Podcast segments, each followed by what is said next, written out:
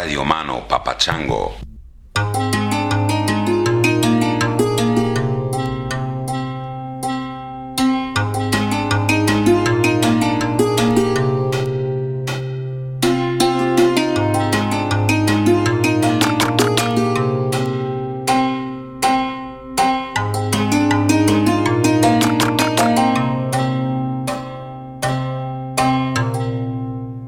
What's up, everybody?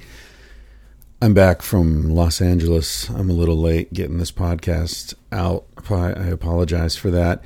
Um, but I just got back from Los Angeles last night.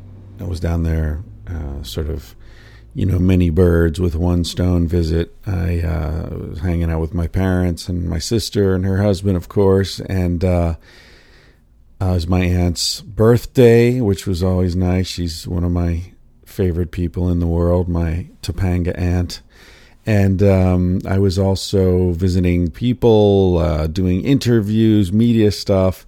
I did a podcast with Duncan Trussell, which is already out. I mean, it was amazing. I hadn't even, I left his place. I was on my way to have dinner with friends. I left his place at about six and about 6:20 I saw he tweeted that the podcast was up. what the fuck that was fast. But hey, haste makes waste because the first version that he tweeted or that he uploaded he had inadvertently left out a big chunk of the conversation. So if you're one of the people who downloaded that first um, file, like in the first few hours, uh, you might want to re-download and you'll get a much longer one if you enjoyed that conversation. Duncan and I have a lot of fun together because, you know, uh, I love the guy. He's a wonderful guy, super smart, funny, as you know, if you've ever listened to him. If you know who I'm talking about, Duncan Trussell Family Hour. If you don't, Google that shit.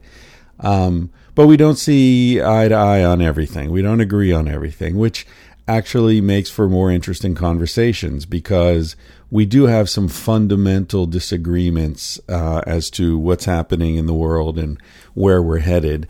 Um, but we come at those disagreements with uh, a lot of love and mutual respect. So I really enjoy our conversations. Another highlight of the visit was uh, having uh, lunch with Neil Strauss and his wife and meeting his their son, uh, beautiful little baby, and um, hanging out with him. Neil and I have become good friends. Uh, sort of, some might find that to be counterintuitive. I didn't expect, uh, knowing what little I knew about him, that we would get along, but uh, we do. He's he's a very cool, interesting guy. I recorded a podcast with him a few months ago. Uh, in my previous visit on my previous visit, um, and we were sort of cruising around Malibu where he lives in a golf cart, and uh, I had my portable recorder with me, and he was Neil's a very um, thoughtful and uh, what's the word? Careful. Uh, he likes to look uh, before he leaps he's careful with his public image and all that. So he wasn't sure he really wanted to do a podcast because he was sort of waiting for his new book to come out and get the timing right. And but I guess I convinced him, you know, to at least let me record stuff. So we're cruising around in his golf cart, and I've got my little portable recorder.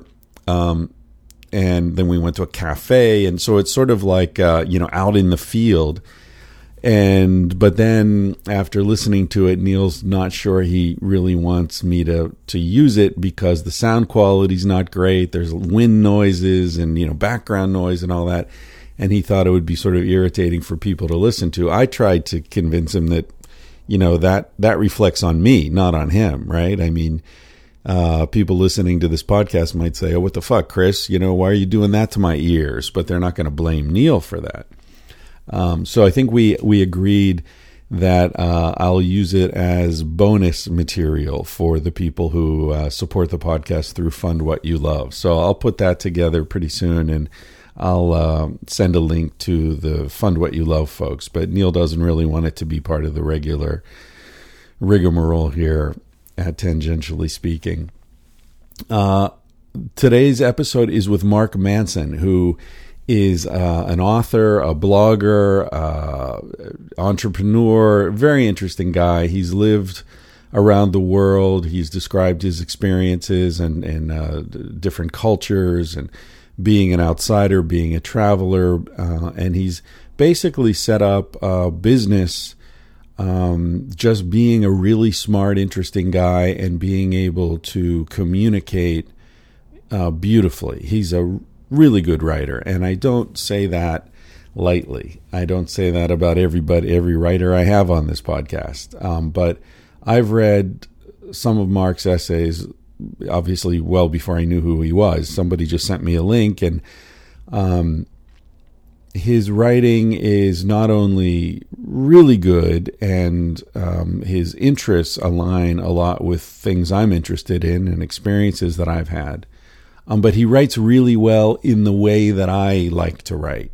You know, so it's so it touches very close to home. It's not like reading. You know, I might read Shakespeare or something and say, yeah, obviously he's a great writer, but you know, that's very alien to my own voice or the voices in my head.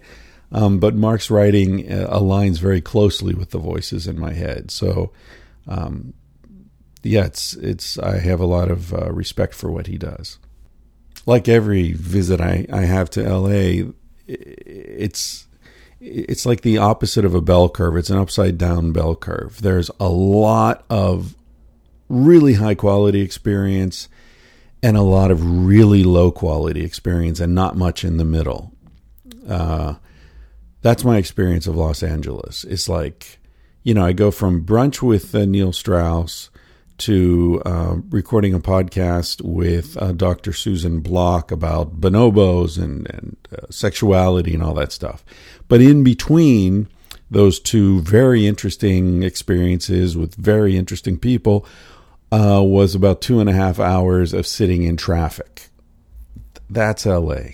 Fuck that place. Drives me crazy because you know, there's so many interesting people there, and, and I've been very lucky since Sex at Dawn came out. I've I've made contacts with all these fascinating people. But you know, if I were to go from Neil's place to Duncan's place to um, you know, to like Joe Rogan's studio or something, that would probably be seven to eight hours of driving.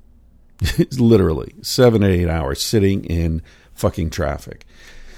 So that's why I don't live in LA. You know, I would be doing the shrimp parade a lot. Uh, I know people would love that. I'd love that. Uh, you know, I'd be on TV a lot. I'd be on radio. I'd be a much bigger media presence and sell more books and have a bigger podcast audience and have a lot of very interesting podcast guests because there's so many interesting people in LA. But I just don't want to live in LA. You know, it's it's a deal with the devil living down there, and it's a deal I'm not willing to make. Another highlight of my visit was hanging out with my buddy McKee. Uh, probably, I don't know if I should, I don't want to use his last name. That's probably enough right there, but uh, he's an inspirational guy. He's a wonderful cat. And I know he listens to this podcast, so I'm not going to say much more. I don't want to embarrass him, but love you, buddy. It's cool to know you're out there listening to this. McKee's had some pretty serious medical issues in the last year, and uh, without going into detail or invading his privacy, uh, I don't think I know anyone who is as successful as main, at maintaining perspective on life as he is while going through some pretty heavy shit.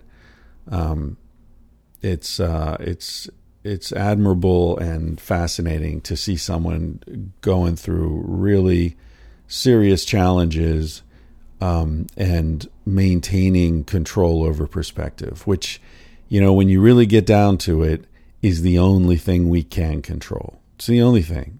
You can't control the shit that happens to you in life. You can't control the car that swerves into your lane of traffic. You can't control the tumor that grows in your fucking liver.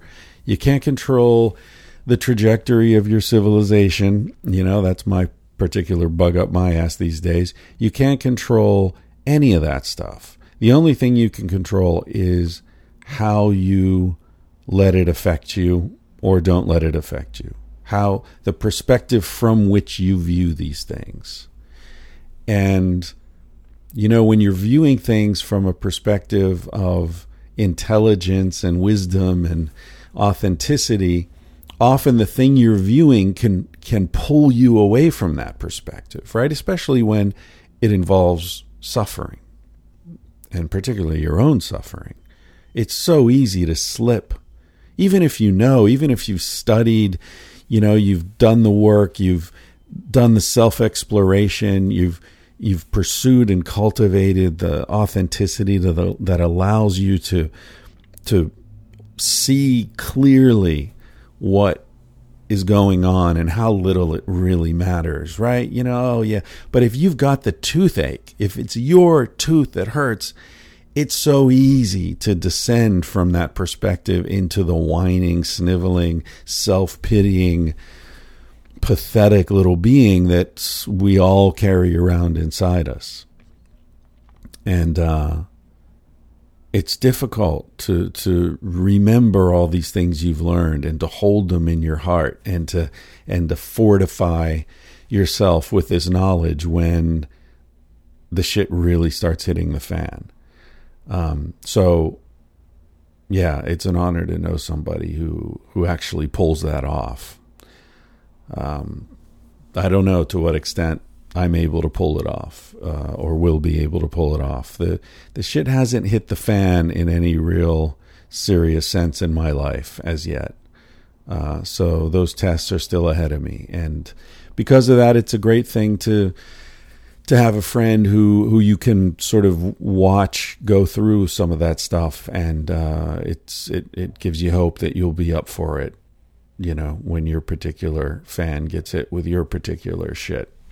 I often think how funny age is in that sense. I don't know if I've talked about this on the podcast before, but you know, age, we talk about age with years. I'm 53, but I've got friends who are in their 20s who have kids or whose parents have died or who have dealt with uh, you know cancer diagnosis in themselves or in their husband or wife or and those things to me are all of those things are in many ways a more accurate indicator or gauge of, of age than the number of years you've been on the planet.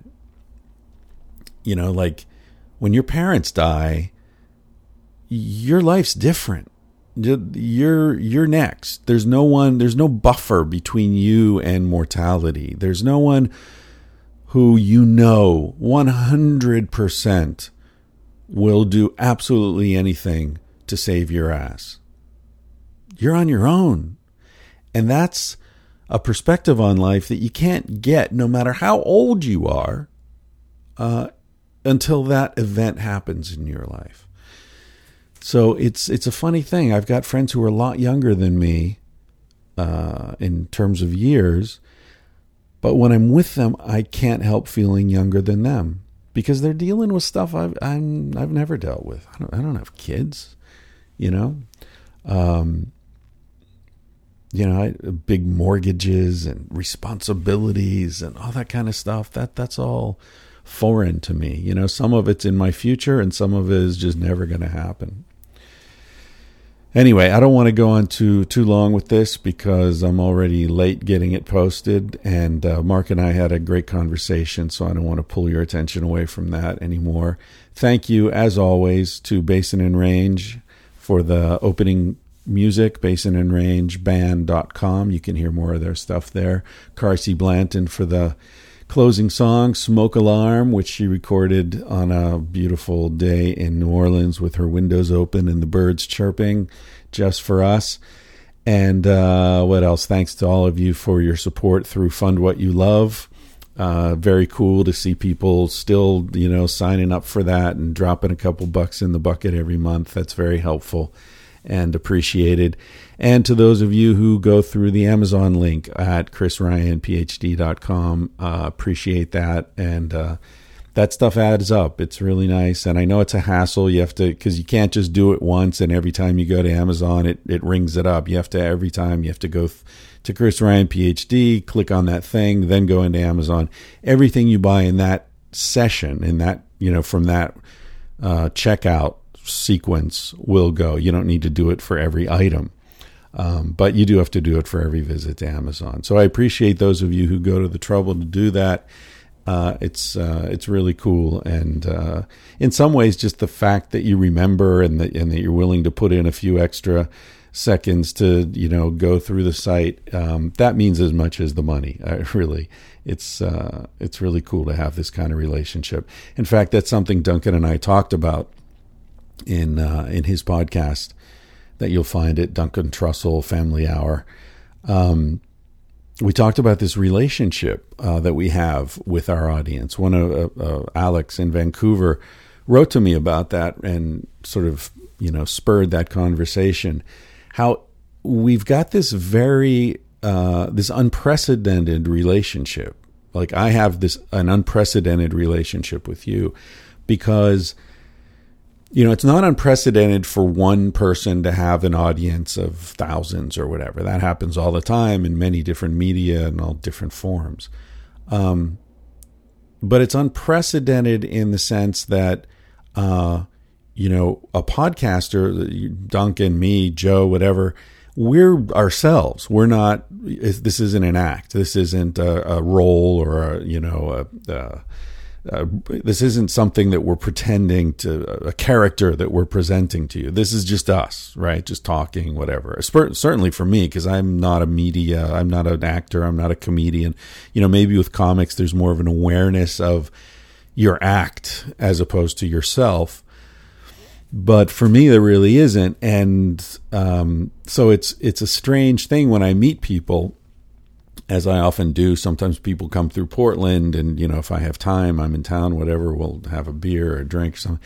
And you know, they often say like, "Wow, it's so weird to hear your voice uh, coming from you, coming from a person, as opposed to my computer or my iPhone or whatever." And um, yeah, and it's weird that there's this sort of one-way intimacy. You know, like you actually do sort of know me it's weird. I, I don't know you, most of you, but you do actually know me. So it's not like meeting an actor or a musician or something where it's like, okay, I've spent a lot of time listening to the police, but I don't know Sting, right? I don't really know what's going on in his family or what he thinks about or, you know, the challenges he's facing when he's writing his songs or whatever. I guess the closest uh, parallel to it is is writers because a lot of writers who are writing essays about you know or autobiographical stuff then you do really it's a very private kind of relationship that's one way.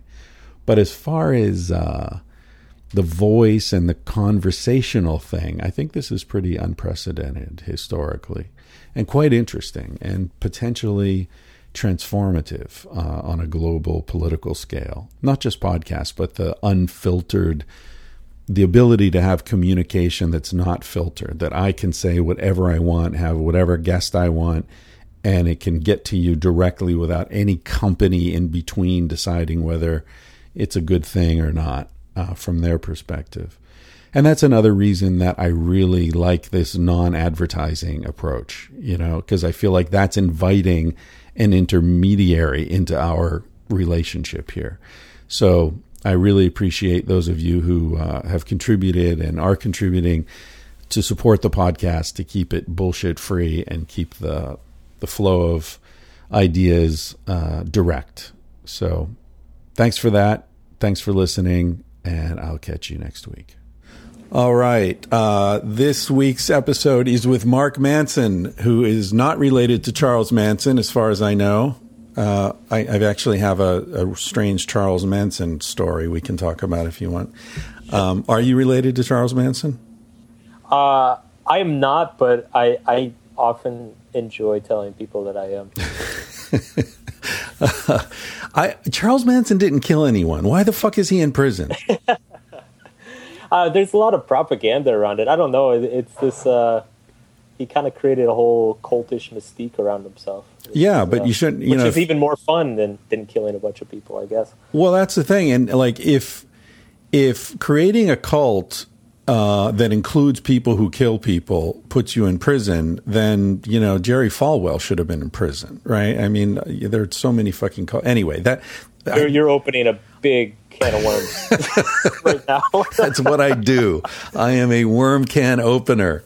Uh, yeah, it's called tangentially speaking for a reason. I mean, I haven't even like you know introduced you properly, and we're already off and running. In a anyway, Mark Manson, I you came to my attention. I don't know what it was a year ago or something. Somebody sent me an article, or I saw a tweet of an article or something that you'd written about the power of not giving a fuck, and I read that article, and I had this dual reaction that we sometimes have when we come across someone's work where it was like, God damn it, this is really well written and and thought out and and fuck, this is an article that I was planning to write. This is I've been thinking about this for years. And you know, uh, my little my claim to fame is uh, that I started talking about how my bucket list had turned into a fuck it list as I got older.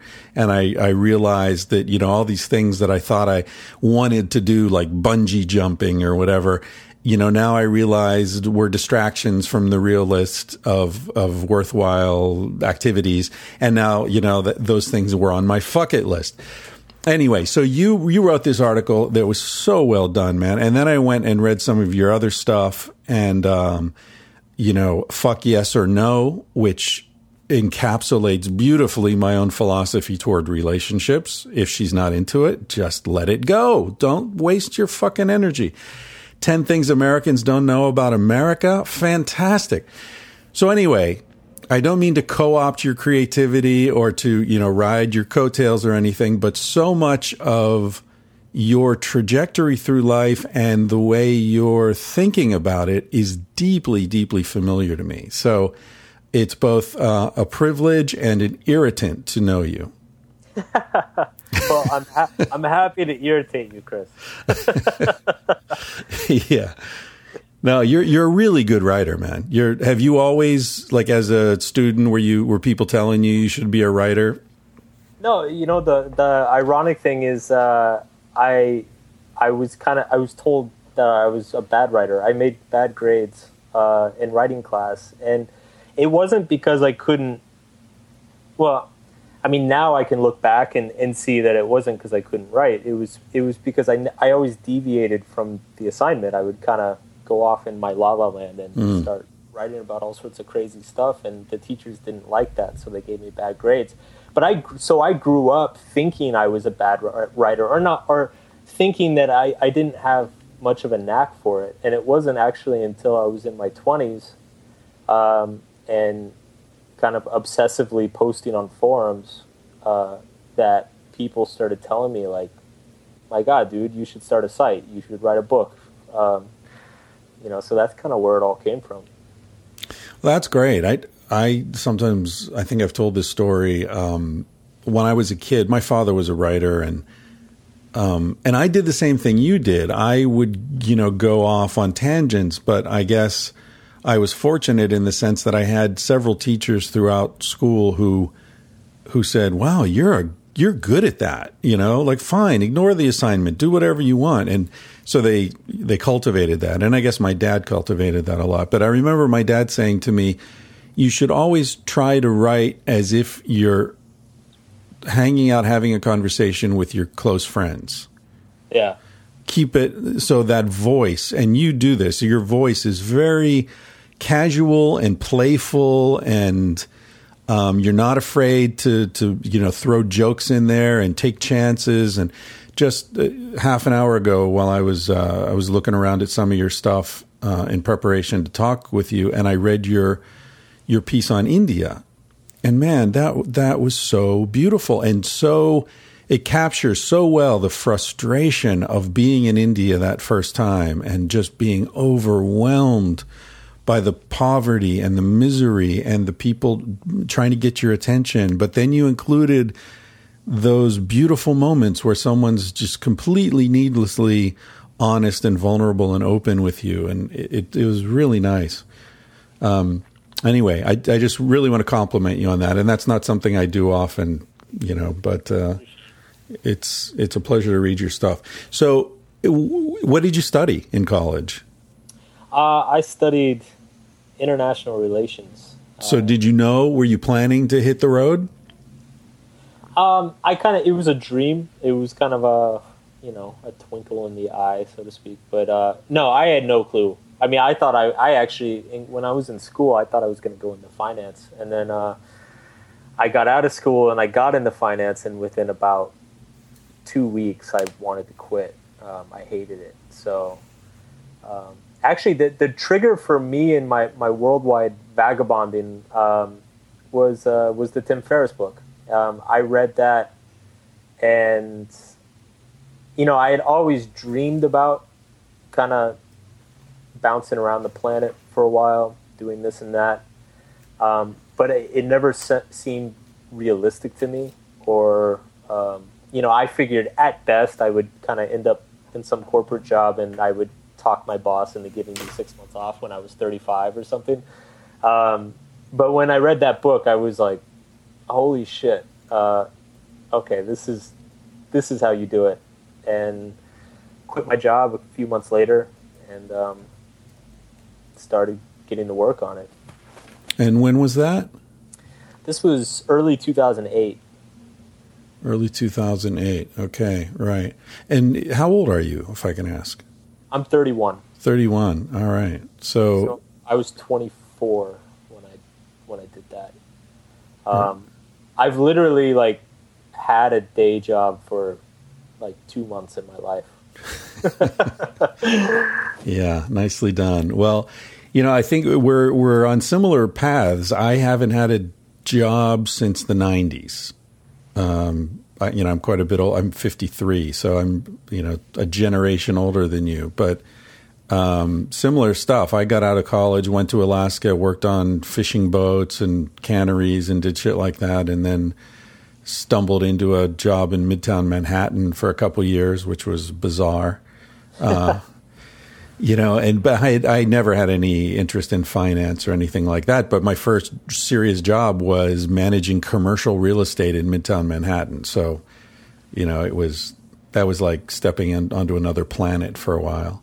But then I left there after a couple years and went straight to India and had the sorts of experiences that you described in that piece, just being. Yeah you know, like dealing with, and I was just interestingly, I was uh, writing about this yesterday in the manuscript I'm working on now. I was writing about that time in India because I was trying to, I'm, I'm, I'm trying to talk about um, how wealth. I, I think we we look at the world today, and especially with the one percent uh, framing of things. You know, it's the one percent against the rest of us, and but what I've noticed in my life is that the one percent are uh, as fucked as the rest of us in a lot of ways. And I don't think people incorporate that into their thinking enough. So I was writing about India as as a way as the place where I first recognized that I was unimaginably wealthy. Yeah. You know, and you talk about that in your piece where you're thinking stop at an ATM and start handing out money or when you give the the plate of curry to the the people sitting in front of the restaurant, and you know it's it's a nothing. It, it makes no impact, and and that's what wealth does. Wealth puts us in this position where we're forced to recognize that we even if you could theoretically you could affect a lot of change but practically you can't.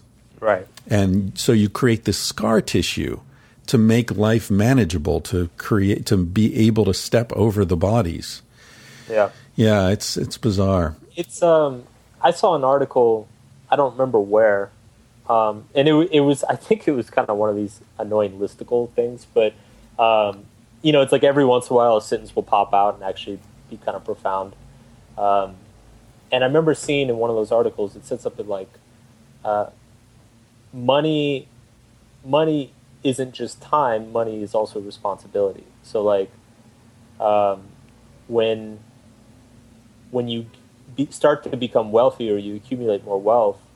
Um, that wealth gives you more influence and more opportunities, um, and that influence and opportunity also brings its own responsibilities. And there's a, there's a certain weight to those responsibilities. Uh, and it's funny. I, I, I come from a pretty a pretty wealthy family. My father's a business owner, and he's very successful. And um, you know, I've I've been able, I've been fortunate in that I've been able to have a lot of very frank conversations with him um, about this type of stuff. You know, since I've started my own business, and it's funny. Like he told me, he said it, it's so weird. He said one of the one of the things I like, I dislike the most about being wealthy and successful is it feels like you're not allowed to talk about your problems um, Yeah. because your problems are so much better than other people's problems, but like they're still problems and they still keep you up at night and they still bother you and they still stress you out. Um, but you can't really like go to your friends and be like, you know, hey, my stockbroker just ripped me off for five percent, you know, or whatever. They, like they'll just look at you and say, yeah, fuck off. like Yeah. you, you have a stockbroker. Um, you Yeah. know, so it, it puts you in this really weird position. Like, I I uh, I joke around in one of my articles, you know, about the, that that old Biggie song, "More Money, More Problems." Right. But it like it puts you in a weird position where, um, yeah, you prefer it over other things, but that doesn't necessarily mean it like it's better than everything else, you know. Well, on that very point your father made, I quote um, Jim Carrey, the comedian, uh, and he says, "That's the trouble about that's the trouble with being me. At this point, nobody gives a damn what my problem is. I could literally have a tumor on the side of my head, and people would be like, "Yeah, big deal. I'd eat a tumor for the kind of money you're pulling down." Right. Exactly. I mean, it's like, yeah, it's isolating. Uh, Yeah. you know, you, you- and that's the and that's what I'm getting at in this this art or this uh, book I'm writing. That it, it turns out that when there is um, vast inequality of wealth, however, whatever we consider wealth to be, um, everybody suffers right? The the people at the top, the people at the bottom. And when you pull, when you start to eliminate that discrepancy in wealth, you have community. And the problem is when you have the, the discrepancies, you lose community. And the people on the bottom still have community, but the people on the top are more and more isolated.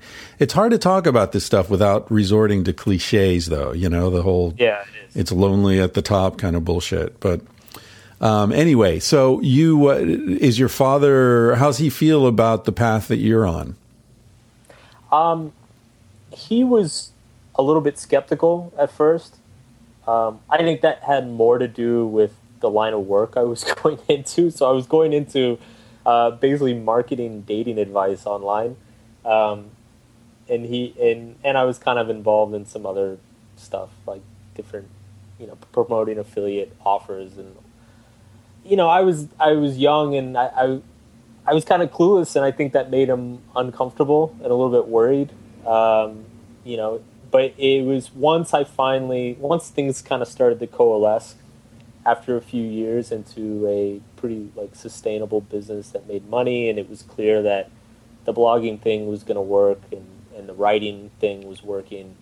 Um, he started to feel pretty good and, and pretty proud. And now, and now actually, it's it's funny. He's like, he gets very excited when he talks to me sometimes because, like, nobody else in the family is a business owner or an entrepreneur, and so like sometimes he and I will talk about stuff, and he's like, "Man, like nobody else gets that.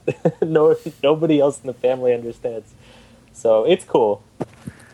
That's that's good. Is your are you is your mom in the picture? So my parents are divorced, Uh-huh. uh, and my mom is like has been unconditionally supportive from day one. Um, I don't think she really uh, was kind of as involved or familiar with like the ins and outs of my business, but you know she's a mom, and so she just automatically assumes that anything I'm going to do is like the best thing anybody's ever done. So Yeah. uh, she she's been great. Yeah, pe- people ask me what my mom thinks about Sex at Dawn, this book we wrote, and and it's the same thing. It's like she loves it, but I also think that if I had written a book on how to, you know, dispose of bodies without getting caught, she'd be proud. You know, my son wrote a book. Yeah, Exactly. has your mom read your book? Uh, she has. She has. by, Um, by the way, the book we're talking about is called Models Attract Women Through Honesty. Yeah. Yeah. So it's an interesting book for a mom to read, I'd imagine. Uh, yeah, she actually told me. Apparently, I, I don't remember which part, but I mentioned her at one part in the book, and she said it totally freaked her out. Um, because you know, our, our dating, like a lot of what happens in our dating lives, we're we're playing out Yeah. some of the relationships of we had with our parents growing up, or what we saw between our parents growing up. Um, and so I talk about my parents a little bit in in my book, um, and she said that it it kind of freaked her out, creeped her out. But, you know, I, that's Yeah. totally understandable. Yeah, yeah. It's a funny thing when you're as a writer. It, it's uh, you know you often come up against this w- question of what do I own, and you know because it is my life, you know, and so I'm writing about my life. I'm writing about my experiences, but so many of those experiences involve other people who you care about Yeah, and you don't want to be invasive or exploitative, but by the same token, it is your life. So yeah. yeah, it's it, it's it's a funny line. I mean, I've I've had a couple awkward conversations over the years, and I'd I'd actually like to hear your what your kind of conclusion on this is. Um, I've had a couple awkward conversations over the year where, like, I would mention, say, an anecdote about somebody I know or something that happened with somebody I know, uh, you know, in an article or in a book. Um, but I would keep them anonymous. I would just say, like, you know, I once had a friend and blah blah blah happened, and there's no way to know exactly who that person is. Um, but the person that it is, you know, would kind of email me and be like, "Hey, that feels really weird," um, you know. And on the one hand, it's like sometimes I, I, you know, do I ask for permission? But it's like, well, I'm not giving away their identity, and this is also an experience we shared together, and it's also how this experience affected me. So it's like, should I have to ask permission to write about all my own experiences that involve other people? Um, so I, yeah, I haven't totally found a like a comfortable way of dealing with that. Uh, I don't know. Have you? no, I, I I guess I'm probably in the same place you are. I feel like if there's really no way for anyone except the person in question to know, then you don't owe them anything. Yeah, You know, that's that- how I too.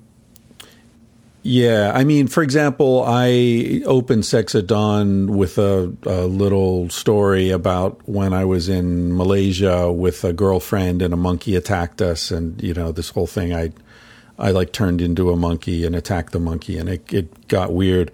And I uh, in the in the first draft, I had changed her identity to Casilda because I thought, you know, it's easier. And Casilda's my wife, and we've traveled all over. So it's like, well, whatever. Just stick Casilda in, and you know, change the identity of the person in question. And um, and then Casilda read that, and she said, "Well, that's not. That's well, a. It's not true, and b. Like, well, you experienced this with her, right? Why not? Yeah. you know." And so I wrote, I wrote to this ex of mine and asked her if it was cool, and she said, "Oh, of course it's cool, no problem." And so, and you know, we have a good relationship. So then, like years later, three, four years later, she told me this ex of mine that she was taking um, philosophy class in night school in Albuquerque, I think, and the first reading assignment was uh, that uh, preface of Sex at Dawn. And so she goes in after reading it, and the professor is like, "Well, what did you think of this?" And and she said, "That woman was me. That was me who got attacked by the monkey."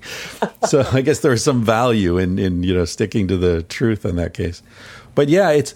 I mean, it's tough. I run into some things um, where I've been involved in situations that were illegal, and that's where I really get nervous about it Yeah. you know, because you know what, uh, whatever. If like there's a question of someone who evaded lots of tax, and I'm talking about that a little too loosely, and you know that could end up being a major issue for someone. So I'm more concerned with that than you know someone feeling uncomfortable. But Yeah. it's tough. It's tough. I mean, there are things, there are stories that I'm sort of, uh, I'm not going to tell publicly as long as my parents are alive.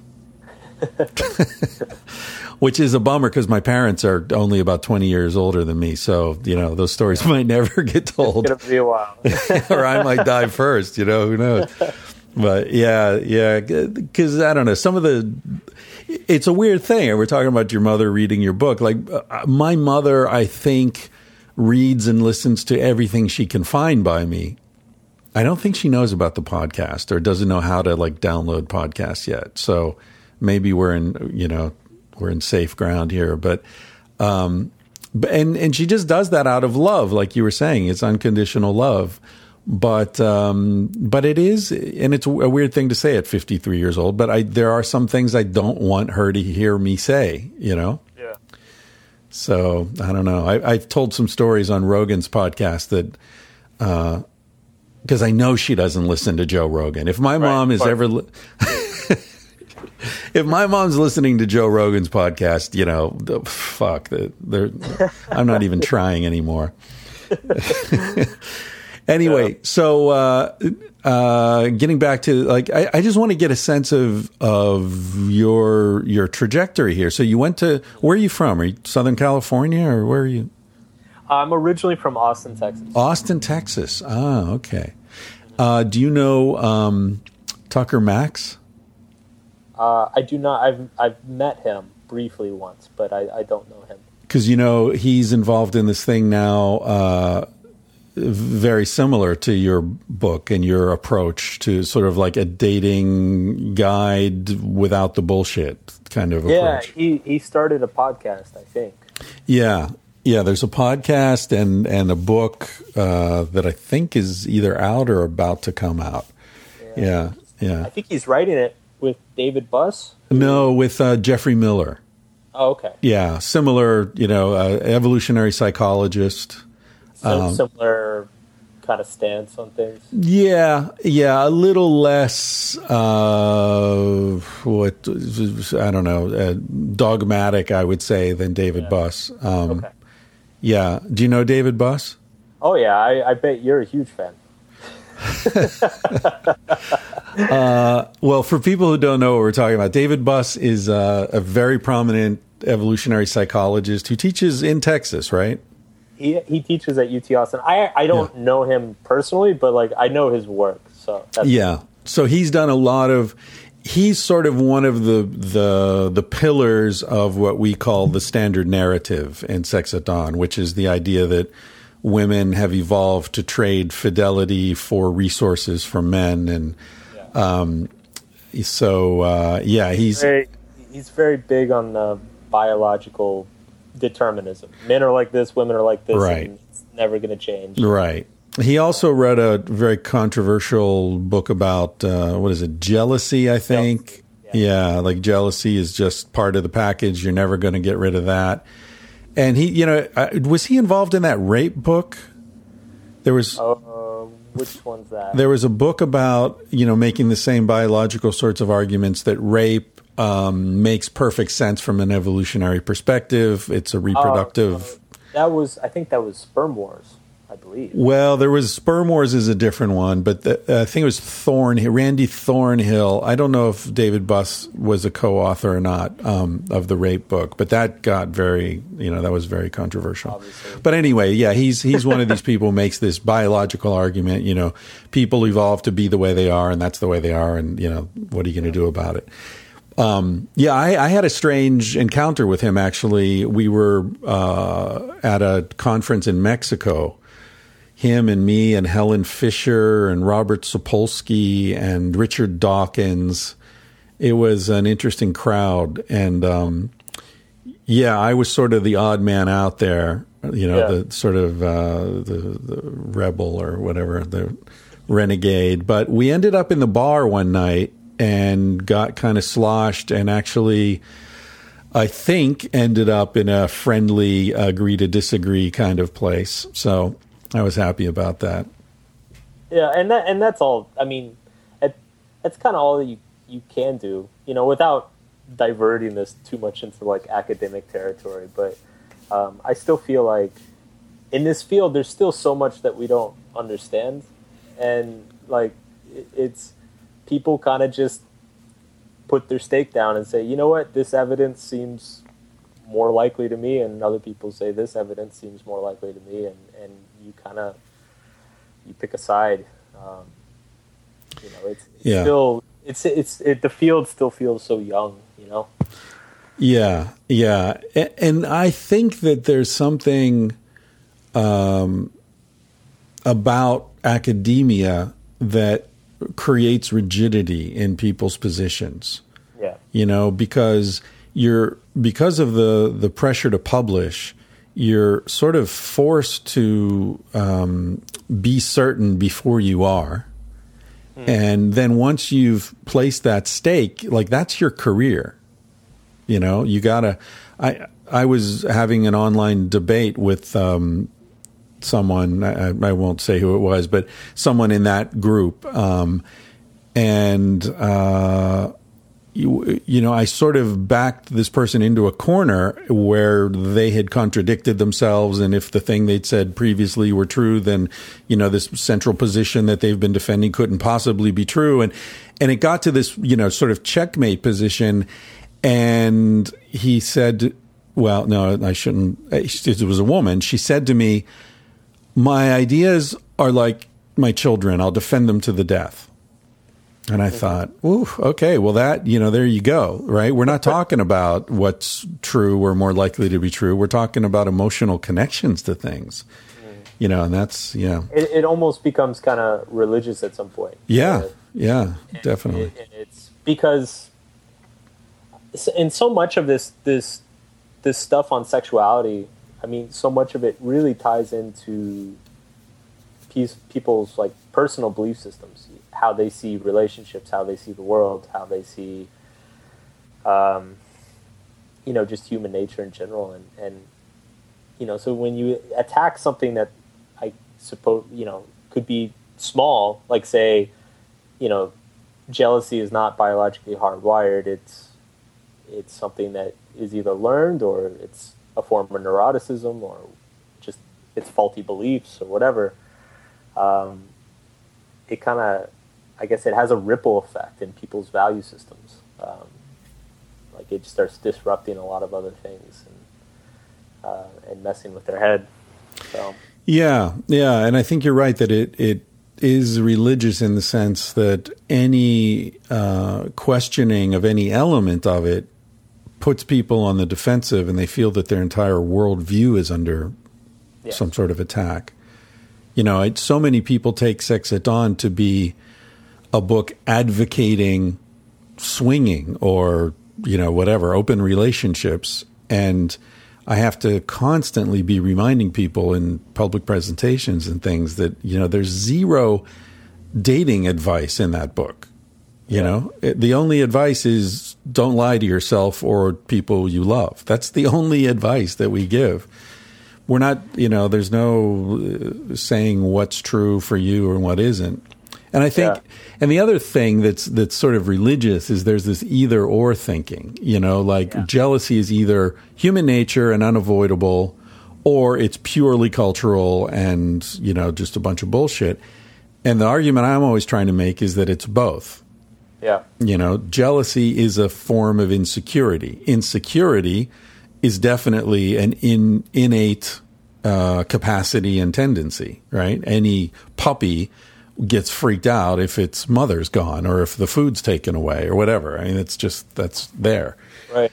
The fact that we apply those feelings to other people's sex lives is, you know, that's more of a cultural, you know, packaging of it. But And I- anyway, and I, and I imagine you know there's some people that are kind of for whatever reason they're they're genetically more inclined to experience certain insecurities more than others.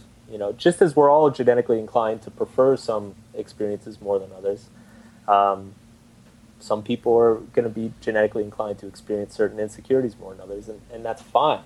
Um, so yeah, I, I think I was actually gonna. You mentioned Helen Fisher earlier, and it's funny because I think she says a lot of similar things that you do, um, and maybe I'm wrong, but like I don't perceive controversy to follow her, like like it's kind of followed you, or not controversy, but like um, you know there there have been some a lot like there have been a number of you know kind of blow ups where people are like sex is wrong and this is why and you know people going on these long rants. I never see that about helen fisher but helen fisher's been coming out and saying the same stuff for like 10 years now um, yeah well why, Hel- why do you think that is well she's she's very interesting because i think it's because she um sort of she doesn't take it all the way there. She's found a compromise position. So what she says is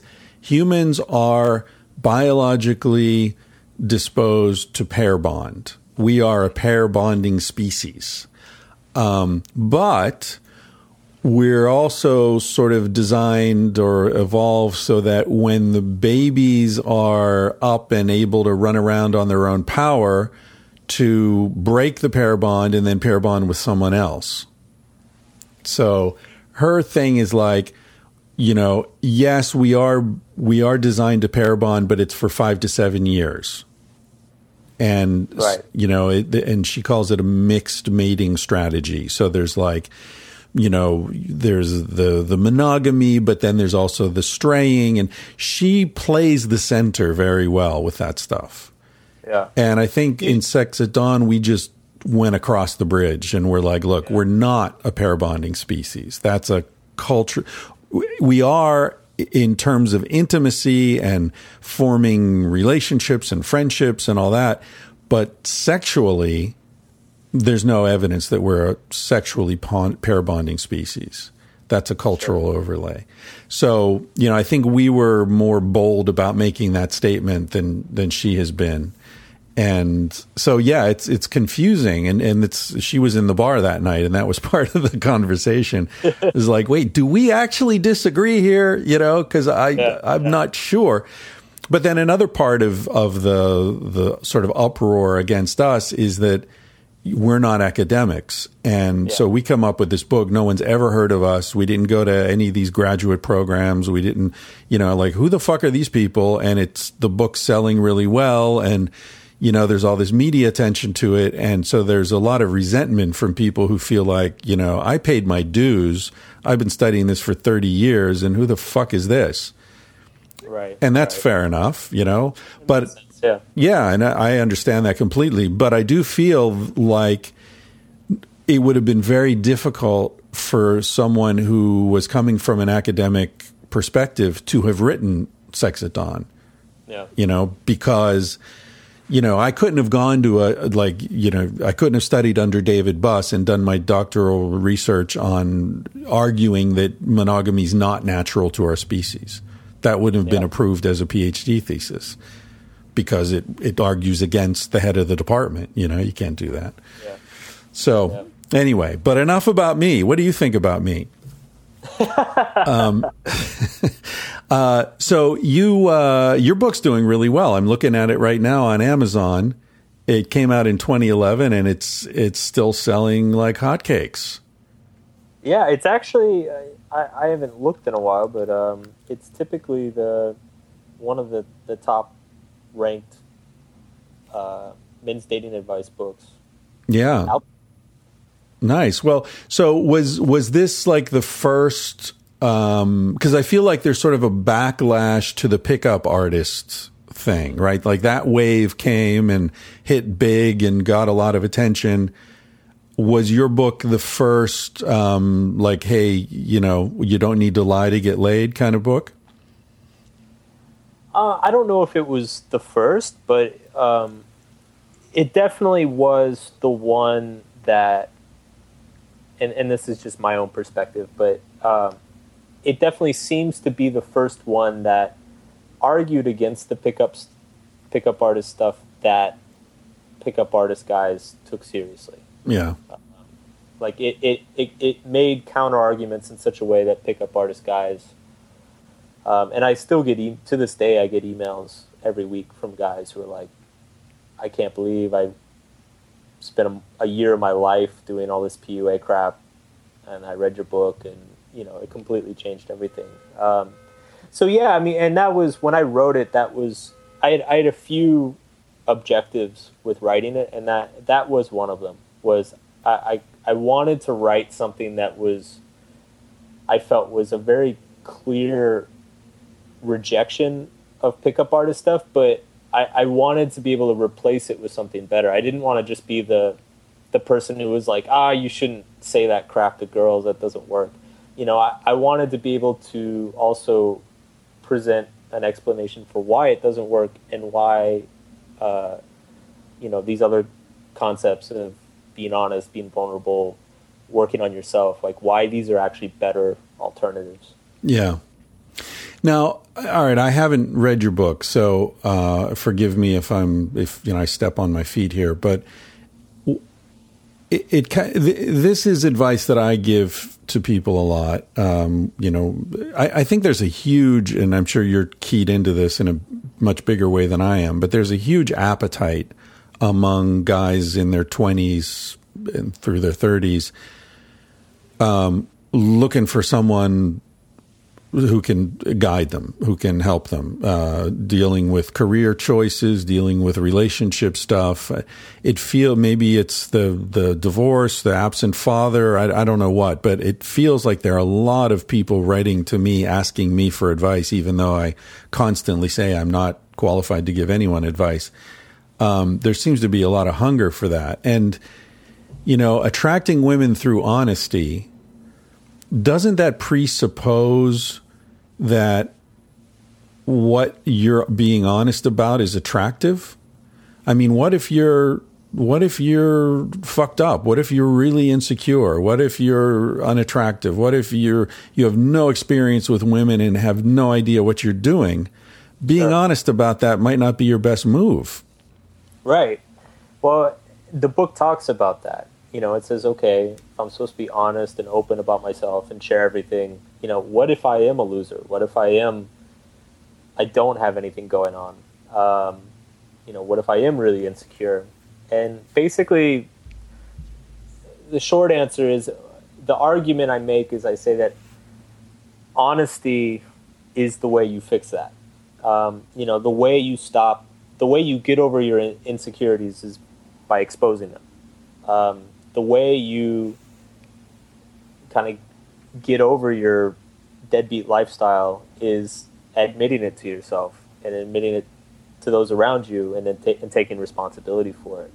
Um, none of these things about yourself can change uh, until you're you're honest about them, um, until you you admit them, you accept them, and you take responsibility for them. So, um, it, within the book itself, I, I, I, make the point a few times um, that you know honesty isn't just something that you use in your communication with women.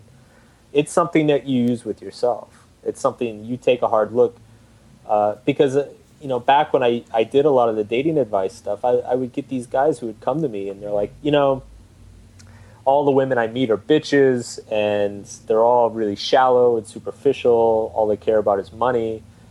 And I talk to the guy for a little while and it's like, you know, he's like 28. He has no job. He lives in his mom's basement. He's overweight. Um, his hobbies are like World of Warcraft and fantasy novels. Nothing, not that there's anything wrong with that, but it's like you have to have something going on in your life. And what I realized after a while is I'm like, these guys, like a guy like that, his problem isn't, you know, that he's not saying the right things because there's nothing he can say that's going to make him attractive. The problem is that he's not being honest to himself. He's not being honest that his life sucks, and until he can do that, he he can't change it. Yeah, yeah, that's that's well said. Uh, so it's not just being honest with the person you're trying to establish a relationship with. It's first being honest with yourself. Yeah. Yeah, about where you are and who you are. Um, I'll tell you a funny funny anecdote. The one of the first times I was hanging out with Neil Strauss, um, it was a I don't remember where it was, but there were women around, and you know, some some woman came over and we were chatting and whatever, and she left, and Neil said to me, "I'll bet you had sex with a woman before you were 15." And I said, "Yeah, actually, that's true." And he said, "I can always tell." He said, "The, men who have sex with a woman before they're 15 will always be relaxed around women." And the further, the later after 15 that first sexual experience is, the less comfortable they'll be around women. And a lot of, I would love to have a podcast with you and him on someday because you guys would have some very interesting things to say to each other. I'm sure, Yeah. not not contentious, because no, I, no, I I'd love to chat with him about a lot of this stuff. yeah, and, and you you know we spoke about him a little bit before I started recording, but he's he's a really thoughtful guy, and and I think the book um, that he's written that's coming out in October, I believe, um, that could be a very uh, good time actually for a conversation with you because I think, and I don't want to take any of the the you know the momentum out of his book, but I think that this book represents um, a sea change in his thinking about relationships. Well, it, it's funny. You, you joked earlier that you saw my article and, and you had one of those bittersweet reactions of like, "Damn it, I should have I should have done this first. Um, when I saw he announced his book and like the title and the cover and everything, when he announced that, I took one look. I like clicked on the link. I saw the the cover. I saw the title, and my immediate reaction was like, damn it I, this is i should have written this damn this is like this idea is too good i he he, he got to it first Well, you did So- write it. yeah i did but i mean it, the the way he framed it and this is the thing i mean models models is very is specifically directed towards dating and it and it's it's applicable to older older guys too and it's also a lot of women read it now but um it, it's specifically dating related and it's i've kind of got it in the back of my mind to one day write a relationship book and uh and as soon as i saw his book i was like crap that's totally like the relationship book i would want to write Yeah. yeah. Although the thing, you know, like I'm working on this book now, and um, the first book when I was writing Sex at Dawn, uh, I, it's the same editor, different publisher, but same editor. And when I was writing Sex at Dawn, I had this blog on Psychology Today, and and I went to my editor. and I was like, "Look, should I be? I don't know how many of the ideas from Sex at Dawn I should present in the blog, right? I, I don't want to take the wind out of it." And he was like, "Yeah, be careful about that. You know, maybe hint at things, but don't like explain the whole argument, whatever." And then this book, uh, I went to the same guy, and I was like, "Okay, so I'm doing this. You know, now I've got much bigger public profile, and you know, should I mention this? What do you think?" And and he was like, "Ah, it doesn't matter now. It doesn't matter." I said, "What do you mean it doesn't matter?" He said, "Well, because now, like, the reason people are going to read this is because you wrote it." but Yeah. the other book the, the you were nothing so it was the ideas were the only thing that you had to sell but now now that you've got you know a, a public following you don't need to worry because they're going to read it because it's you and they like the way you write and the way you think and all that. So i think you and neil are certainly in that same position. Like that book's going to be really successful i think because neil strauss wrote it you know? Yeah. And then if you write it, it's you know it's you writing it, and you're coming at it from a completely different perspective and different voice and all that. Um, but yeah, it's it's it's just interesting because you know these techniques and you know I I, I fall more in, in line with what you're doing. And but it I do think that there's a lot of um, I think it's there's an underappreciated um, what's what's the word? Uh, trauma in particularly in American society of boys between you know 14 or 15 and 19 20 or whenever or maybe college those are really really hard years for a lot of adolescent boys in ways that even talking about it i can hear i can feel people recoiling. I can feel women saying fuck you you know, you adolescent boys, you perverts, and jerking off every 15 minutes. And I can feel the hostility.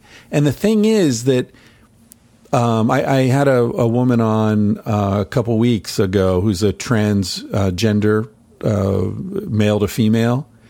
And, you know, she talked about uh, testosterone. And, and in fact, in Sex at Dawn, we uh, quote some transgender people who took testosterone injections. And like, women don't understand what it's like to be obsessed with with sex and with you know uh, with something that you can't possibly get. And the problem is that these boys see women as having something that they desperately want. And it, and they see the women as withholding it from them, as opposed to a social system. And there's, there's a lot of hostility generated by that. Yeah, and then and then on top of that, you kind of get this. You start to develop this culture where it's status evolves you know so yeah. if, if you're the guy in high school who can get the girls then suddenly you're the cool guy and you're you know everybody looks up to you and if you're the guy who can't get any attention from girls then you know you're the loser and everybody makes fun of you and picks on you and so it, right. you kind of get it, it kind of gets fused in in in a lot of young men's brains that um, all right girls don't like me that means that i am not a, a, a worthwhile individual. Um, and then, you know, of course, as you and I know, uh, adolescent boys are extremely cruel. Um, and yeah, I mean, it, it's funny you bring this up. I was actually, after Models, I, I started working on a book about this, um, basically about toxic masculinity. Um, and there's, it's only been written about by a few people.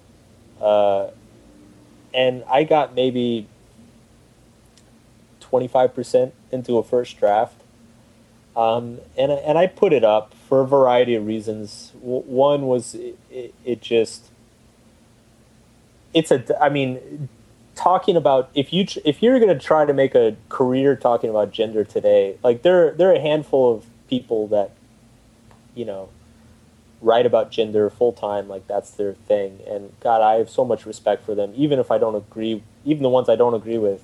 Um, because it is such a uh, it's a minefield right now. Uh, if you're a writer or an activist or a thinker, um, like there is basically nothing you can say right now about men or women that will not be complete. Like you will be tarred and feathered and firebombed yeah. every yeah. direction yeah. by ev- both sides. Like I consistently get emails, um, both from a, radical feminists, like way on the left, and from radical conservatives, way on the right, just like trashing me. Sometimes a, over the same paragraph, um, and I'm just yeah. like, this is insane. Like I can't say anything. Yeah. Um, so yeah, that that was one reason I dropped it. Um, another reason is just that I, I felt like I was kind of painting myself into a corner. Like it, I didn't want to be I wanted to write about other things. I wanted to write yeah. about, I wanted to write the women as well. Um, so, but yeah, I, I, still feel very strongly about this subject. I think it's something. There are a couple great books out there. Um, I wish I could remember them right now because I would recommend them. Uh, well, you can it, you can tell me later, and I'll put the links up on the site. Sure. Um, but yeah, it, it's. Uh, you know, there's a lot of attention these days on how women are treated uh, and kind of the the influences and pressures that women, particularly young women, feel, um, and all of that is is important. Um, there's a lot of important stuff that that is just now being talked about that needs to be talked about in regards to that. Um, I and what I wish is that people could go to the next step and realize that there are a lot of these same sort of pressures that are thrust upon boys and young men um, that are just as fucked up uh, that are not getting talked about right now. And it, and part and sadly, part of the reason that they're not getting talked about is that if you bring it up, the people who the people who want to talk about the problems women have get very they feel threatened and they get very upset about it. Yeah. Um, but the, the the thing is is that it's the same conversation. Um, it's the same conversation. It's just you know two different flavors of the same conversation. The the pressures boys feel right now are a little bit different, but they're just as toxic. It's just the results are a little bit different. Um, So yeah, I wish people could talk about that, and I wish that got out there a little bit more. Um, so who knows? Maybe this podcast will change the world. Yes, trigger something. Well, you know, one of the running themes in this podcast is a refusal to um, accept the the you know politically correct um, guidance of American society. I, I welcome uh, people saying whatever the fuck they want to say, and I say whatever the fuck I want to say, and you know, I, I don't care. And part of the reason I don't care, A, is I'm not an academic, so I can't be drummed out of my job, and I don't have a job. And B, I haven't lived in the U.S. for most of my life. I'm in Portland, Oregon right now, but I've lived in Spain for the last 25 years. And, um, you know, I, I grew up in the U.S., but I haven't lived here most of my adult life. So I feel like an outsider. You know, I feel like an anthropologist who just happens to speak the language really well and know how things work. But I still feel like an outsider. And I see insanity in this country everywhere I look. And one of the most insane things is what you just described. It's this, you know, and you can see it replicated in the political process. It's like there cannot be a conversation because the premise of the two sides precludes you know if you talk to the other side and and accept the reasonableness of any position from the other side you're betraying our side. Yeah. And i don't see how that ends anywhere other than you know explosions and bloodshed. Cuz yeah. you know what you just said is eminently reasonable but i can hear women saying well adolescent boys don't get raped so fuck you well, okay, they don't get raped, but they commit suicide at much higher numbers than adolescent girls do, right? So can they we just they get yeah, and they get sh- the shit beat out of them all the time, and right. people laugh about it and say like, ah, well, he's a pussy, he deserves it, you right? Know, it, yeah, so, or or yeah. like or they go to prison where they get raped, and everyone laughs about that. I mean, it's that's a t- laugh line on sitcoms. Yeah, you know, it, it's so and, and it's something I tried, we were trying to do in Sex at Dawn too, is like, look, this war between the sexes is a, is a divide and conquer technique here. And you're falling for it, you know? Yeah. It, we're all bit, getting fucked by this. And the, the section I'm writing right now in Civilized to Death is about, I think I mentioned earlier, is like, you know, this rich versus poor thing no, no, that's a setup. And and if you engage in that, you're falling for it and you're being distracted from the real problem, which is that this economic system leads to happiness for no one. Right? Yeah. It's it, you I don't care if you're winning or losing, you're still fucked. So it's um it's interesting. I mean, I, I hope that that becomes a more popular way of looking at things, but uh, it, it, it, yeah, I'm with you. You've is that, is that your only book, Models? Yes. Yeah. So you I mean, you're in a position now where you're getting a lot of public attention from the book, from your your blog. I, I saw. Um, I don't know if you're inflating your numbers, but it said join two million monthly readers. Like, dude, two million monthly readers. So you must be getting a lot of a lot of vitriol, and you, you say you read all your emails, which you know good on you, man. That's hard to do. Um, but you, you're right. You get shit from every fucking direction uh, yeah. when you become a public persona in any way. Yeah. So, uh, how do you deal with that? Do you uh, have you developed the psychological capacity to not give a fuck? That's a start. Um, I do. I want to interject here really quick. Um, the book I want to recommend. It's called Raising Cain Protecting the Emotional Life of Boys. It's written by Dan Clendon and Michael Thompson. Ah, okay, cool. If you want to hear about this, check it out. Um, yeah, so um, I've I've been blogging for about eight years, um, and yeah, you you really just develop kind of a thick skin to it. Um, it also helps. So, like, I I do read all the email I get, but like I do. I have an assistant who screens everything. So you know, spam, people who send me gibberish, and then people who just send me like, like nonsense, like you're dumbass, go to hell, fuck you. You know, so none of that stuff. None that, of that. that stuff was for even- me, Mark. Yeah, all of your emails. Chris. it it all gets deleted before it gets to me. But I do, um, you know, any sort of anything that any sort of criticism that it looks like somebody put any sort of thought into, um, it does come to me, and it it does get frustrating. But yeah, you just kind of learn to deal with it after a while. And, and one one thing is, it's actually over the years, it, I think it's been kind of useful in that it's really taught me um, who my audience is and what I care about. Uh, you know, so for instance, kind of going back to some of this politically correct stuff, um, you know, on my site, I drop a lot of f bombs. I make some, uh, you know, some little some edgy jokes. Um, I use some examples that are a little bit you know a little bit out there and so yeah people get offended and uh, i get a lot i've been getting a lot of emails the last few months from a lot of these kind of politically correct types um, who find a way to get offended by just about anything i say and um, it, it's frustrating at first but after a while you kind of learn you're like these aren't my people and in fact I, I, actually remember when I wrote that article, "The Subtle Art of Not Giving a Fuck." Um, you know, we did like a me and my assistant, we did like a Control F in it, and uh, you know, it it uses the word "fuck" like 127 times or something like that.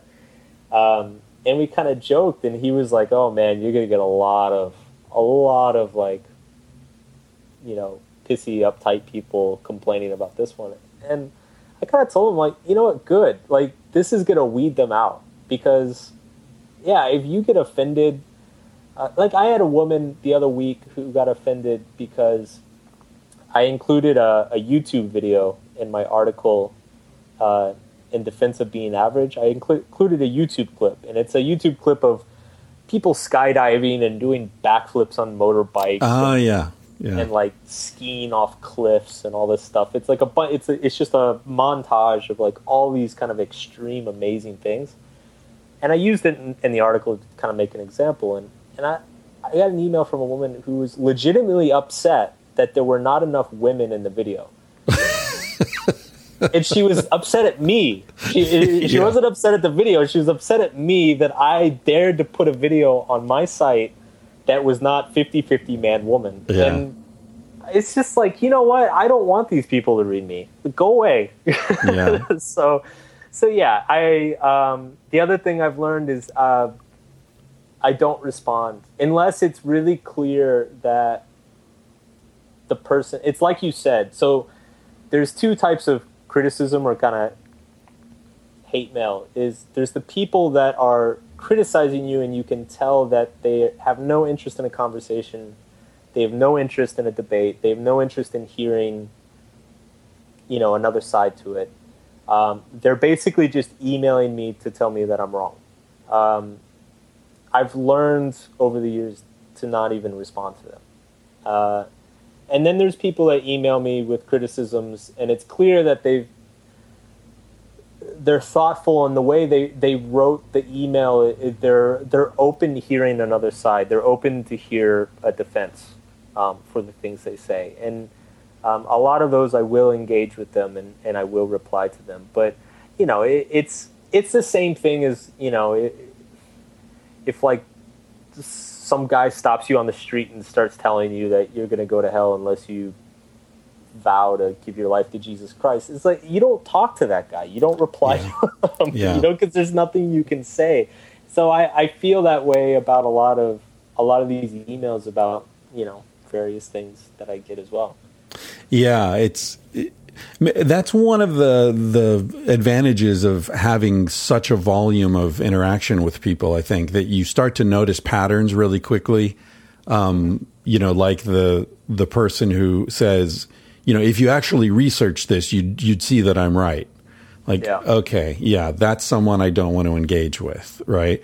Um, you see, and also what you you referred to there is I found a very important thing that I've learned in the last few years is you don't have to respond. Yeah. You know, and and I think as a normal person, you know, five years ago I was getting maybe ten emails a day. Right. And I, I looked forward to getting emails. Yeah. You know, and now it's, you know, a hundred and something. And, um, but so I have this habit of, of like, hey, if somebody takes the time to write to me, I should write back, especially, you know, people who have, you know, serious problems and they're turning to me for advice. I feel honored. Um, and I feel some sense of responsibility, like you were saying about money earlier. You know, having a lot of attention from people also confers some responsibility. Um, but but the power to not engage is something that Neil Strauss actually said to me. We were having, a, you know, he's sort of um, taken a bit of a mentor role for me. You know, he's like gives me advice on dealing with publishers and stuff like that. And uh, one night at dinner, he said to me, "You get successful by saying yes. You remain successful by saying no." Yeah. Because I had been saying yes to way too many things. Yeah. And uh, yeah, that's that's a good insight. There's definitely an inflection point, and I, I noticed this. Uh, and actually, I mean, I think the first time you emailed me uh, mentioning this podcast, you know, my reply was, uh, "I definitely want to come on, but um, I'm not doing interviews right now. You know, so it's gonna wait. You know, it might be two months, it might be six months, whatever." Um, but yeah, there was definitely an inflection point for me the last year where, because yeah, when you're starting out, you say yes to everybody. Um, you take every call, you take every interview, um, you go on every website, uh, and then you hit a point where it's like it's diminishing returns, and you get exhausted and burnt out, and you you just kind of you're like, okay, I need to start picking and choosing my spots here for, for the best effect. Yeah, and you lose sight of what got you there in the first place, right? Yeah. Which in both our cases is writing. And I've spent the last three years or so, you know, in meetings with TV producers and sitting in interviews for documentaries and talking to agents and lawyers about getting a TV show going. And, oh, we're not going to do that. And then we shoot the sizzle reel and that takes a few months. And then there's the editing. And then there's this Australian thing that they want to do. And then there's the, and meanwhile, I'm not writing a fucking word, you know? And uh, at a certain point, it's like, well, what the? What's the point? I don't even, you know, you, you you're never going to get that carrot that's dangling in front of you. And you know, if you're lucky enough to have a voice like you do in in writing, you know, what the hell? That's that's got to be the focus. So, what are you working on now? So actually, you know, speaking of a new book, um, I, I do have a new book that I'm working on, and the reason I didn't come on immediately was I, I was finishing the manuscript for it, um, and then I'm actually I can't give out too many details about it. Originally, I was gonna self-publish it like my first, but um, I went ahead and got an agent, and right now we're we're shopping it around to uh, to various publishers. So it'll probably be um, a, a, little while before it'll probably be next year sometime when it comes out. But um, it's it's definitely exciting to at least have a draft of it done and have a have an idea of you know what it's going to say, what it's going to be about, and and, uh, and it's also it's all you know I I've always been kind of a grassroots do it yourself internet guy, um, and so it, has been uh, very gratifying in a way to have kind of the uh, the the mainstream publishing world take notice and uh, reward me for for all my work for all these years. Uh, Why? What, what was your experience like in self publishing? I'm I'm curious because I'm sort of thinking of going the other direction. You know, it, it's funny. I talked to so many people, Chris, the last six months about this question. so my my experience with models, uh, it was good. I mean, and and it was definitely the right move for me at the time. I had a much smaller profile. Um, I mean, basically, the advantage you get with self publishing is you get far less reach, but you get higher profit margin. Um, and so for me at the time, I was kind of a small time guy. Uh, had a had a, a modest blog following. Had a very niche topic. Um, and I wasn't making very much money. So it it made sense at the time. You know, if I had pursued a publisher, it would have. I probably would have gotten a very small deal, and it probably would have taken a year for the book to come out. But when you self-publish, you can just knock that thing out, you know, within a few months if you're done with the if you're done with the the writing, um, and you get you get to keep the majority of uh, the sales. I I initially planned on doing that with this book as well, um, but the thing is, is my audience has grown to the point. It, like it's basically it's becoming clear to me that a lot of the things that I'm writing about um, have a very broad appeal. Um, so most of the people who read me now, it's it's they're they're younger, they're tech savvy, they listen to podcasts like this, they're on Facebook or Twitter a lot. Um, but the, there's a whole segment of the population that's not on social media that doesn't listen to podcasts. You know, it still goes to bookstores. Um, and I, I came to the conclusion that, you know, I, I, I have a lot of things to say that are can appeal to those types of people. Um, and so this it's for me right now it's worth giving up that extra that little bit extra control, a little bit extra profit margin um, to reach that wider audience and to establish myself a little bit more. The other thing, and, and this isn't an issue for you right now, but uh, it's an issue for me, and it was part of my decision, is that as great as self publishing is right now, it's in terms of you know if you want to get a column somewhere or you want to do some speaking, um, you know you want to get flown to events. Um, you're not given the same credibility or people don't take you as seriously if you're self-published. Um, they they want to see that that tra- that traditional publisher stamp of approval, um, and it brings you a lot of credibility in other arenas. You know, you were talking about talking to agents and lawyers about TV shows and stuff like that, and it, and it's like if you're only self-published, that's like almost impossible right now. Um, I imagine Good for now, you. It was a, it was a waste of fucking time. I can imagine, and, and it's it's funny. You're you're like the you're like the third or fourth person I've met who's kind of given me a, a cautionary like, you know, it sounds sexy, don't do it. Um, oh god. But uh, but yeah, so it, it's um, it's still I so it's an interesting the the whole publishing industry is in a really interesting place and, and I do think one day you know maybe 10 years from now 15 years from now um, self-publishing will probably make sense for most people but um, these days it, it really depends on your situation and what your goals are yeah yeah well, it's interesting because your trajectory is sort of or the way you read it is the opposite of what most people would say. Because, you know, most people would say, well, self publishing doesn't make sense unless you've got a platform where you can reach a lot of people and sell a lot of books. And you have that now. Yeah. And yet you're opting to give up control and a mass, a big part of your profit margin. You know, you're going from, you know, what, 60, 70% of you know net to eight or twelve percent, you know, with a yeah. with a publisher, and then your agent's going to take his fifteen percent off the top of that.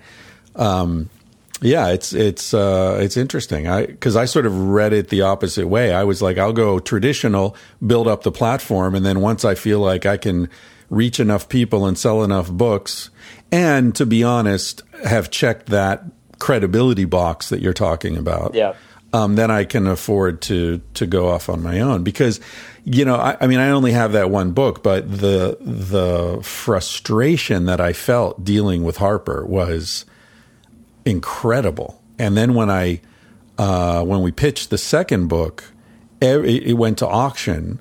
You know because Sex at Dawn was so unexpectedly successful, um, and every major publisher bid on it except Harper.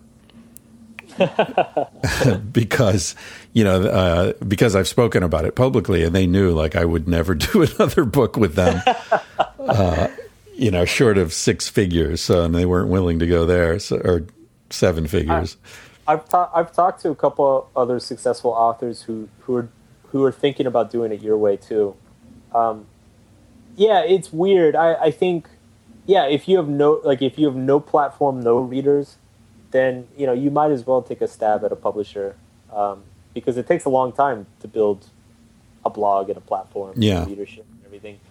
Um, I think there's kind of a, I think what it is is there's a sweet spot in there. Um, I think because I, I I do meet a lot of bloggers who have a modest readership. You know, they have say 25, 30,000 readers a month. Um, you know, but they don't, you know, they're in a really niche space. Um, you know, they write about like travel food or something like that. And it's like, well, you know, you, you might as well just self-publish because, um, you know, any sort of deal, all the hassles and the time it takes to deal with a publisher, it's probably not going to be worth it in the long run. Um, and, and you can build off of self-published work, you know, but I, I think there comes another point on the higher end of the scale. You know, once your readership does get into, you know, the high six and low seven figures, um, it's just, I, I think the publisher's machinery suddenly takes on a, a, a new value. Yeah. Um, Well, and also if you're if you um, come in with those sorts of numbers, then you're not going to get treated the way we got treated with Sex at Dawn. right. If you've got a yeah.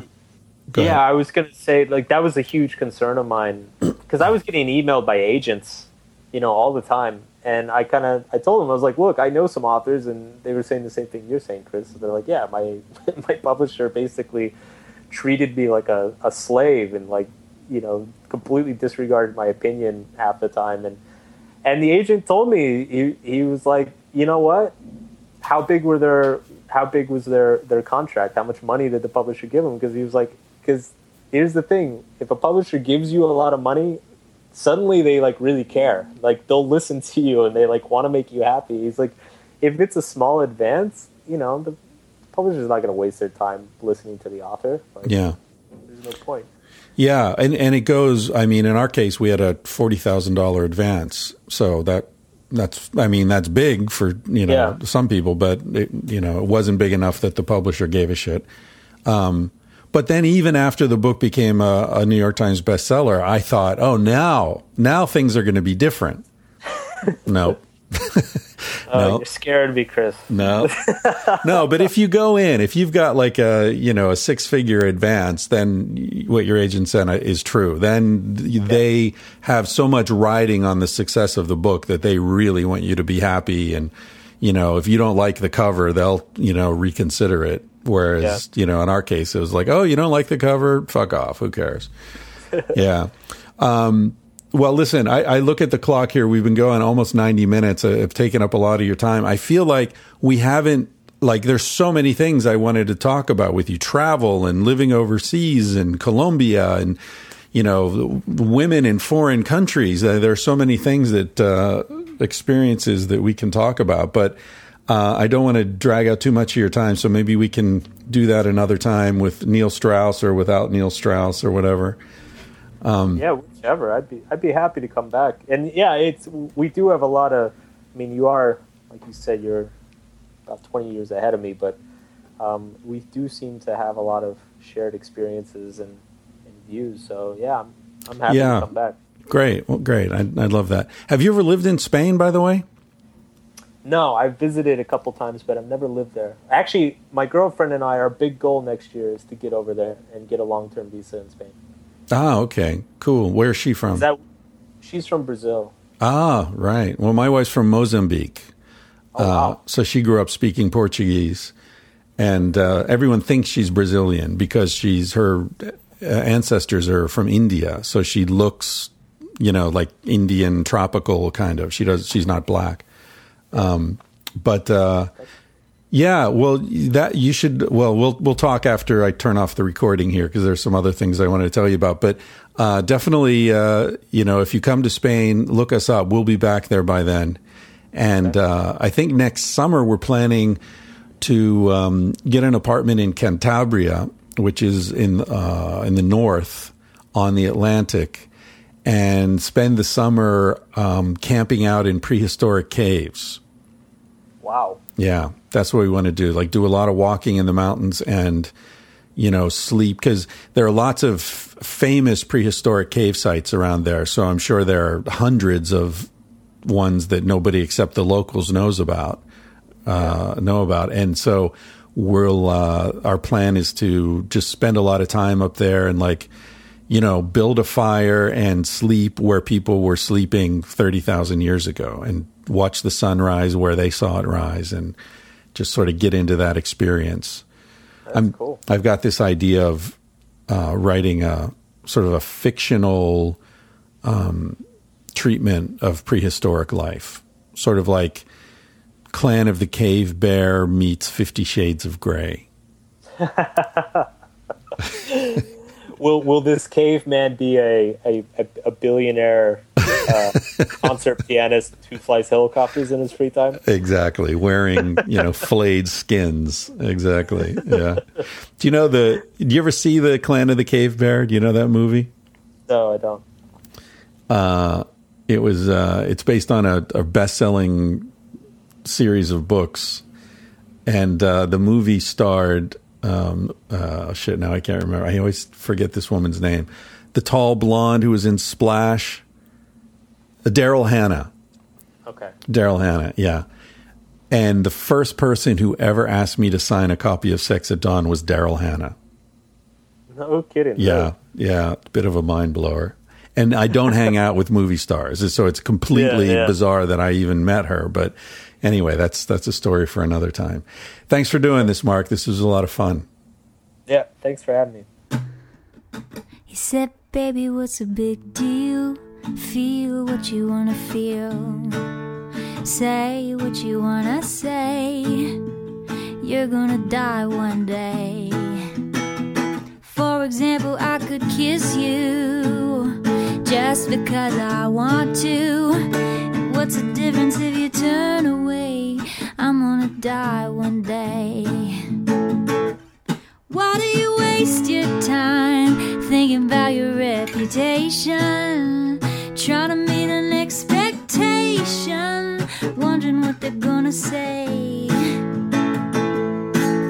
When everyone you've ever known is headed for a headstone,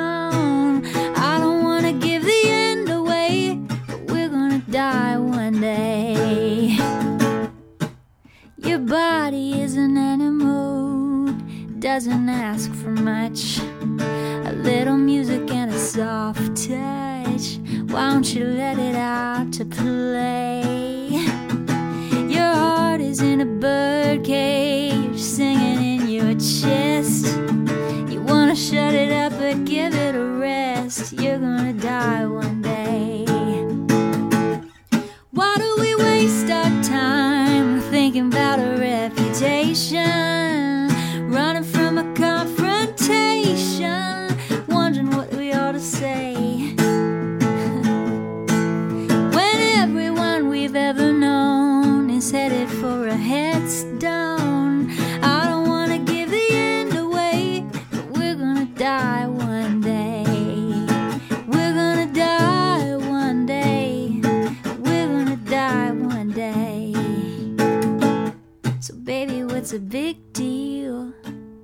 If you wanna be free, say what you wanna feel. Spend the night with me. I'm gonna take you up in my arms. And if we must go down, we'll go singing to the smoke alarms. We'll dance into the ground.